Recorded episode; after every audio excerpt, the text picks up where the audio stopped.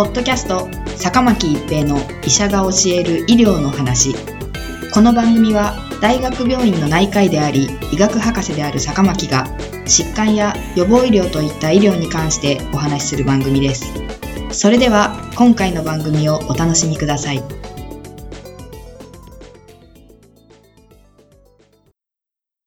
皆さんこんにちは、坂巻一平です。ポッドキャスト、坂巻一平の医者が教える医療の話。今回は、新型コロナウイルスと血液型です。米国の研究グループが、ユタ州、アイダホ州、ネバダ州などの住民約10万人を対象とした症例対象研究を行い、ABO 式血液型と新型コロナウイルス、SARS コロナウイルス2感染リスク、及び入院や ICU での治療など、重症化リスクの間に優位な関連は見られなかったと報告しました。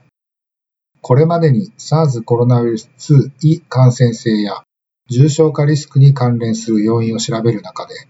ABO 式血液型も取り上げられ、複数の論文が報告されてきました。しかしながら、これまでの結果は大きく異なっています。中国で早い時期に報告された研究では、A 型の人の感染リスクは高く、O 型の人では低いことを示唆していました。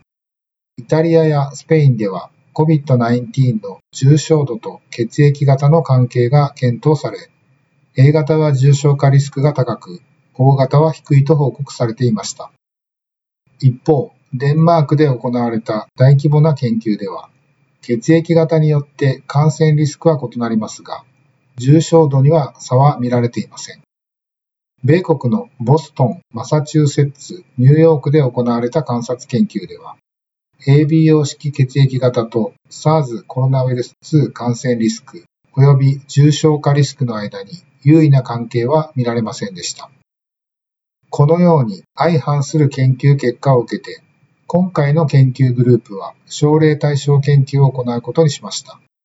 目的は ABO 式血液型と SARS コロナウイルス2感染リスク及び COVID-19 重症化リスクの関係を明らかにすることになりました。非営利の医療保険システムを用いて、ユタ州、アイダホ州、ネバダ州の24の病院と215のクリニックにおいて、SARS コロナウイルス2感染と COVID-19 に特異的な電子健康記録データベースを構築しました。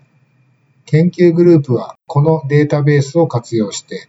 2020年3月3日から11月2日までに、ビクースワブまたは唾液を検体とする PCR 検査を受けており、血液型が記載されていた人の情報を得ました。対象は期間中に PCR 検査を受けていた10万7796人で、平均年齢は42.0歳、76.9%が女性でした。PCR 検査の結果は9万6328人が陰性で、1万1468人が陽性でした。陽性者のうち2326人が入院して治療を受け、9142人は入院しませんでした。入院した患者のうち706人が ICU で治療を受けましたが、1620人は ICU を必要としませんでした。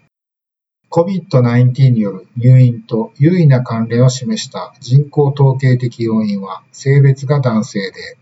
入院患者に占める割合は49.9%、非入院患者に占める割合は20.5%。年齢、入院患者の平均年齢は57.0歳、非入院患者の平均年齢は41.4歳。人種、非白人が入院患者に占める割合は23.9%、非入院患者に占める割合は11.3%でした。ICU 入院と優位に関係していたのも性別が男性。ICU 入院患者に占める割合は61.8%。ICU 非入院患者に占める割合は44.8%と、年齢、ICU 入院患者の平均年齢は60.7歳、ICU 非入院患者の平均年齢は55.4歳でした。年齢、性別、RH 因子を調整し、ABO 式血液型と SARS コロナウイルス2感染、COVID-19 による入院、ICU 入院の関係を検討する9通りの比較を行いました。その結果、血液型は感染リスクと重症度のどちらにも優位な関連が見られませんでした。人種差について検討するために白人のみを対象とする分析も行っていますが、優位な関連を示した血液型はありませんでした。これらの結果から研究グループは、ABO 式血液型と SARS コロナウイルス2感染リスク及び COVID-19 重症化リスクの間に優位な関連は見出せず、